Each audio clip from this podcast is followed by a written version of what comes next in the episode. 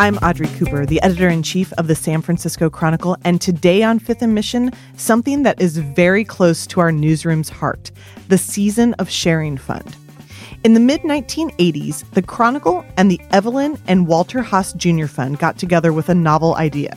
Instead of just writing about the issues plaguing the Bay Area, we would do something about them. Out of that, the Season of Sharing Fund was formed. To date, tens of thousands of people have received more than $130 million to help keep them in their homes. One of the best things about the fund is all the money donated by our readers and other donors go directly to people in need. Today, it is the largest newspaper associated nonprofit in the country, beating even national publications. Today, I'm joined by Kevin Fagan, our homelessness and poverty reporter, and our new season of sharing director, Zev Lowe. Welcome, gentlemen. Thanks for having us. So, um, Zev, why don't we start with you? Can you explain to everybody how does Season of Sharing work and what makes it different from other nonprofits? Thanks so much, Audrey. So, the Season of Sharing has been fighting against homelessness and hunger for the past 33 years in all nine counties of the Bay Area. We've distributed $138 million, and that includes $22 million to local food banks. And that effort has kept 150,000 families and individuals in their homes. We help our neighbors stay in their homes through times of crisis. More and more people in the Bay Area are just one missed paycheck away from losing their homes. And that is a difficult, difficult reality to contend with. And that's where we step in. We're one of the largest sources of private assistance um, here in the Bay Area. I, I think you hit the nail on the head because what I really like about it is that um, individuals can apply or go through the counties where they live and they get individual grants. Not a lot of money. I think the maximum is like $5,000 now or something in that ballpark. Yeah, something in that ballpark. Um, it's shocking to me how a, a small amount of money or a relatively small amount of money can go such a long way. When you're looking at a family of four that has been in an, in an apartment for more than 30 years, that apartment is more likely than not rent controlled. Sometimes you're looking at something like, you know, $1,800 to keep them in their home while they weather a storm. Maybe the primary breadwinner has just been diagnosed with a terrible disease and needs some time to recover. Uh, maybe uh, somebody has been laid off unexpectedly. Maybe there's been a death in the family. These are all things that happen to our neighbors each and every day. And it's such a privilege to be able to be there for them, to keep them in the homes they already have.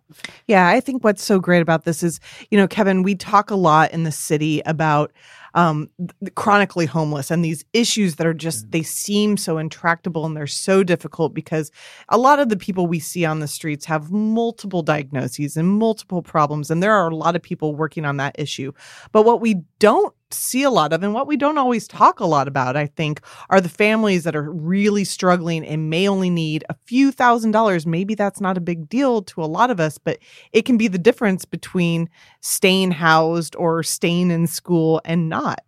Oh yeah. And these are hidden successes. You never hear about them because they don't become problems. I love that this this program has made such profound difference in people's lives. I've written many season of sharing stories over the years, and in, in my several decades as a poverty oriented kind of guy, as a reporter, I've seen the problem get worse. Uh, it spreads. It's it's it's more severe. Uh, nearly half of the people in the Bay Area live paycheck to paycheck. This kind of help, just a couple of thousand dollars, makes such a huge difference, and it really it, it, it breaks your heart and it, it fills you with joy to go talk to people who get this help. Let's hear from someone who was helped by the Season of Sharing Fund in the past. When I lost everything, I was really terrified. With no money and no family helping me, what can you do? You've got to go on the street and try to survive. When I first got help from Season of Sharing, it was just like opening up the world for me to give me some hope. I definitely want to talk about some of the specific cases you remember, but but Zev, before we go to that, um, I'm on the season of sharing board, which I'm very excited about, and a number of the executives of the Chronicle are, along with members of the Haas Junior Fund. And what what I what people probably don't know if they just read our stories about it is we determine which counties, you know, the nine counties in the Bay Area, uh, how much money they get, and Season of Sharing works directly with case managers in the counties, which I think is so great because this is this is not some elaborate non-profit with a marketing department and all of this. It's just you. You're the one-man band who's organizing this thing. And so can you talk a little bit about how you work with the counties to make sure that the people who need, you know, this this relatively small amount of grants, how do they get it? How does yeah. that actually work? Absolutely. So you're right. We are a very, very small shop. Um, Efficient. Um, yeah. It's it's me and um, and my associate Kevin Swanson, and we work through nine county agencies. So these are agencies that serve uh, individuals and families in each of the counties from you know Alameda County to Solano County, and through those counties, uh, we work with 150 different agencies. And these could be uh, community development organizations that work in relatively small geographic areas. So, by having one county agency that coordinates for every county, what it does is it, it allows us to spread our net much wider than we'd be able to on our own. Um, I wouldn't be able to do justice to each and every uh, each and each and every one of the 150 agencies we work with. But if you or anyone you know um, might be in danger of losing their homes, um, the information about how to access Season of Sharing funds is available on our website, seasonofsharing.org. And you can also call us at 415 777 7120 and be directed to the county in which you live to go through the ap- application process. And I, am so sorry. You're right. I did. I forgot Kevin. So I'm sorry, Kevin. You're absolutely essential to how Season of Sharing works. Um, but so once somebody applies, how long does it take? Who is eligible for it? Because there mm-hmm. are some people who are not eligible. And how do how soon can they get the money? So that's a great question. And I want to take one step back to say we would love to serve everyone. Uh, the reality is that we are one of the largest sources of private assistance in the Bay Area, and we serve as many people as we can given the generosity of San, of San Francisco Chronicle subscribers and our donor base. Uh, currently, we're able to serve senior citizens who are age 55 and above, families with dependent children, disabled individuals, veterans, pregnant people in their second or third trimester, victims of domestic violence, and transitioning emancipated foster youth uh, who reside in the nine Bay Area counties. It takes on average two weeks from application to when somebody receives those funds. Oh, wow. That's really fast. Mm. So, Kevin, you've written a lot of these stories. I've edited a lot of these yes. stories. Um, there, what are the common defining characteristics of a season of sharing story, in your opinion? People who live right to the bone mm-hmm. and then fall out uh, have a have a have a problem of some kind. Last year, I wrote about this lovely man who is disabled and couldn't get out of bed. He needed a lift to be able to get out of bed. He couldn't afford this thing. He was going to have to lay in bed, uh, potentially getting bed sores. You know, uh, not engaging in life uh, because he didn't have this device.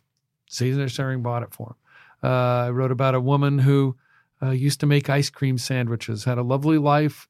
Everyone around her kind of died and went away, and she was uh, alone living in an apartment with a roommate. The roommate died, and she was in trouble. Could she make the rent? Near, you know, so many people live check to check.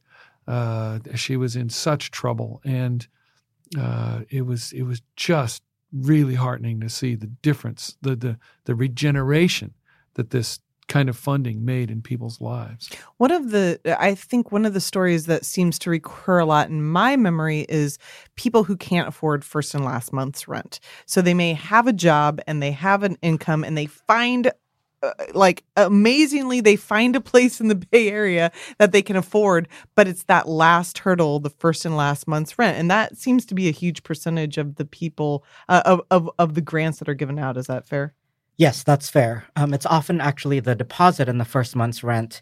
In many cases, you have people who uh, have to leave their public housing and have to move into new public housing, which costs more. And on a month to month basis, this is something that they can afford. But there's a gap between when they will receive their old deposit, if they'll receive it at all, and when they need to make the payments on the new place.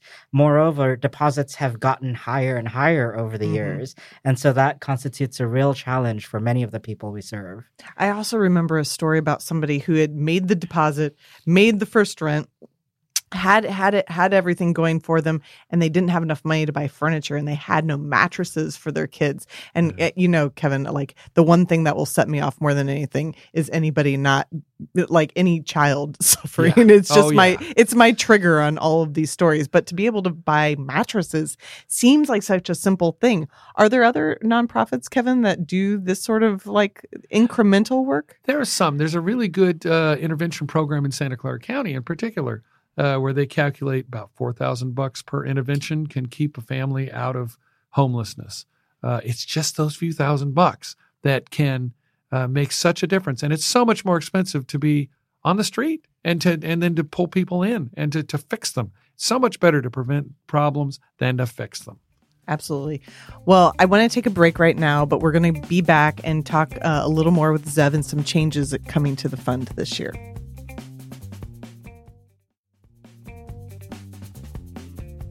I'm back with Zev Lowe, the new executive director of the Season of Sharing Fund, and Kevin Fagan, uh, our our homelessness and poverty issues reporter. Kevin, um, we're talking about Season of Sharing Fund, yeah, so that yeah. just that that that's a season. We know what that is. That starts on Thanksgiving. That's the first time we write start writing these stories. Um, why why is this all focused around uh, Thanksgiving and and the, and the winter holidays. Well, that's the time when people generally feel magnanimous. You know, you get the the the turkeys at Thanksgiving, the the the toys for kids at Christmas, and those are wonderful efforts. The the the difference is that this kind of season of sharing effort needs to go on all year. In fact, frankly, the turkey and the and the gift should go on all year too. But um, it's it's important to to to think long ball on this. This is not a seasonal problem. This is an all year problem. And this money is going out year round, Absolutely, it? yes. The work that we do is year round. 90% of fundraising, though, happens during the season for all the reasons you mentioned, Kevin. Yeah. But yeah, we continue to work with our nine county partners and our 150 different agencies all year round. And we're adding who's eligible and, and what we're giving money to, too. For example, during the wine country fires, we had an emergency session where we said there are a lot of people that need help right away because, you know, so many people people were displaced in those fires and in subsequent fires in the Bay Area, and and the fund can act quickly to to give assistance for these acute crises. Yes, absolutely. And being at the fund has actually taught me that it isn't just about people losing their homes during the fires. A lot of people, a lot more people, um, lost their livelihoods yeah. because of the fires. And that's a problem as well. If you're talking to somebody who's a picker who now has nowhere to pick fruit, how are they going to pay next month's rent? Mm-hmm. If you're talking about somebody who, you know, works at a vineyard and maybe is a sommelier or helps with wine tasting, works in hospitality somehow and the B&B no longer exists, how are they going to pay next month's rent? The scope of the problem is larger than we think it is. And at the Season of Sharing Fund, that's where we try to step in to help. And I was going to say one heartening thing for me in, in, dealing with a lot of Season of Sharing people, mothers, uh, uh, elderly people, people taking care of relatives. It, it, a lot of people they really want to work. They want it. They want to contribute. They want to support themselves, and they just need this little hand to get over. You know, wine country fires. You lose your job at the winery. Well, the winery is generally going to come back again. You just got to bridge it and it, and it, that's where this thing comes in handy. Kevin, you, um, I think you're writing the inaugural story for 2019 that will appear on Thanksgiving Day. I believe so. Yeah, yeah. So, yeah. can you tell us um, the uh, about the people who were recipients of funds that oh, you're this was about? A, there was a wonderful guy named uh, Jack Hendricks who uh, uh, uh, worked as a house painter all his life. Uh, hardworking guy. You know, you tell me to paint 10 feet, I go 15. That kind of guy. Uh, uh, didn't save a lot of money, got sick. His it, he like a lot of uh, older people who encounter trouble involving homelessness. He got aged out of his job. His back went out, his hands froze up, trouble. He he goes on disability payments, but in between he has to live 2 years in his car. Finally gets stabilized, gets a place to live, then he gets cancer. Landlord says, "Cancer, huh? You're out of here." Why? Why? Why does cancer? Why is that something? He'd have to have a caregiver come in. It was a shared house. He'd have to have a caregiver come in. It would he would have medications. He would be uncertain as a future renter because you know, God forbid, he might die. It, it, it was it was hard to tell what the what the reasons are, and that thing's being uh, uh, semi litigated through a, a nonprofit agency. So uh, the details are a little fuzzy on it. But what what season of sharing did was came in and uh, at the at the request of a case manager and paid first and last month's rent on a place. The wine country fires have decimated so much of the housing. This guy lives in wine country, and uh, finding a place was like a needle in a haystack. His case manager found it. They had to move fast. They had to put down the money. This guy didn't have the money. Season of Sharing ponied it up, and now he lives in a great place. And Kevin, I think one of the things that that's particularly heartbreaking and particularly notable about this case is that he had already gone through chemotherapy and radiation and was ready to have surgery to remove his tumor, but without stable housing, he wasn't a candidate for surgery. Yeah, he was headed for a homeless shelter, and a homeless shelter is not stable enough to do uh, continuing chemo and radiation and surgery. So uh, going to a shelter would have probably been a death sentence for him. And Season of Sharing made it a life sentence instead. That's really great. And I and I think this story also speaks to I I'm always impressed with the bravery of the people who are helped who agreed to have a photographer and a reporter come into your house because Yeah. I mean, we may don't maybe don't think that that's a scary thing because we talk to reporters and photographers all day. But if you're somebody who's, um, you know, living on the line and and and got assistance, a lot of them, as you said, are very proud. And for them, there are thousands of people that Season of Sharing helps. We only see a few of their stories of the people who are really brave enough to come forward and saying, "Yeah, this is my story, and it helped." Yeah, and it's a vulnerable moment for them because you're showing them at a at a uh, at, you know a terrible moment in their lives. That's why it's really important. One thing I like about this that's really important is you get to show a happy ending. I mean, I love a story with a happy ending. Every one of these has a happy ending. Yeah, that's uh, true. And and Zev, you were saying before that it's not uncommon that a lot of these people are are dealing with health issues. That seems to be something that's increasingly true for Season of Sharing recipients. I think that's true. I think that cancer in particular is something that we see quite a lot of in season of sharing grant applications. It's something that puts people out of work for an extended period of time. It's hard to be in chemotherapy treatment and still go to your job. And if your entire family and your children are relying on you for that paycheck, it might be a little while. You might need a little something to bridge the gap before you can go back to work again. Yeah. So, so last question, Zev, I, I want to uh, address to you now. You are new as the the head honcho of the Season of Sharing Fund. Um, we put you through what I think is the most extensive interview process I have ever witnessed in my life. Um, so you are definitely battle tested already. What do you what coming into it? What do you hope to change and and and improve? And what's your vision for what this is like in the next five years? Say.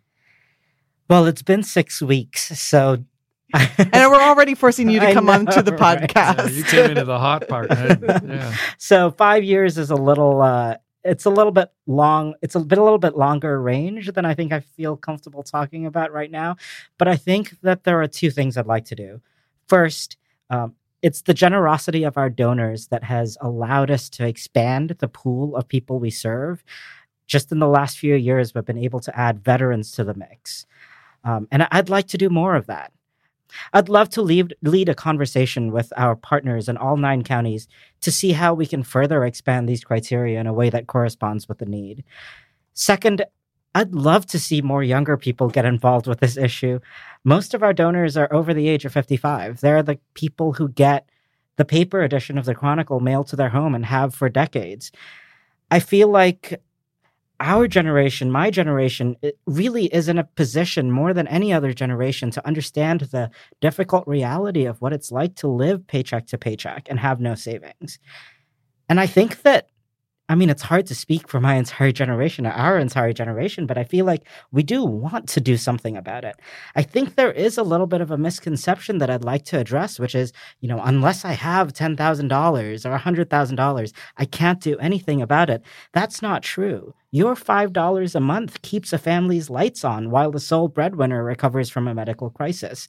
Your $10 a month buys groceries for a veteran while they qualify for disability assistance. And if you have $1,800, that's on average what it takes for us to keep a family in their homes for a month. So you don't need to have tons of money. I think that what I'd love to do more than anything is to get more people fired up about this and more people wanting to get engaged and do something. And you'll see some changes to our website and our social media in the next few months that reflect that desire. Well, these stories show that it does make a difference, and it's it's you know it, it like I said, it's very moving to me. I don't like to get wool pulled over my eyes, and this one doesn't do it. It really makes a difference uh, it, it, just a little bit of money. And I'll tell you, your generation, a younger generation, uh, you know, I've got a kid about that same age. They, they, you, you grew up charity minded. You grew up doing community service. Uh, you grew up thinking about others. And I think most people are decent in their hearts, and most people understand how forking out a little bit of money is going to make a difference. And this one makes a big difference. I always wonder how much of my money is going to go to the people in need. And, and the thing mm. I like about this mm. is the Chronicle and the Haas Junior Fund are paying the administrative fees. So it's going directly to the people who need. And I think it's the most Bay Area value that we have that we take care of our neighbors who are just on the precipice. And that's what I think. It doesn't matter uh, what your politics are. It doesn't matter if you believe in a, a, a policy direction a city or a county is taking. This is something that I think transcends all of those issues that we're dealing with in the Bay Area. And with more people in the Bay Area than ever living paycheck to paycheck, this isn't those people out there. These are our neighbors, and that's what we're doing. It's neighbors helping neighbors, which is maybe one of the oldest values of all. Yeah, and it, I'll tell you, it, makes a huge difference. Uh, the case managers that I've talked to over the years are they, they cast about desperately looking for resources, and when they hit season of sharing and they're able to get help for their clients, it's like they practically drop to their knees and you know scream to the skies. It's it's really hard to get this kind of help. All right. Well, we have, I think we have done the best job we can do convincing everybody. Zev, once again, if people want to donate, how should they do it?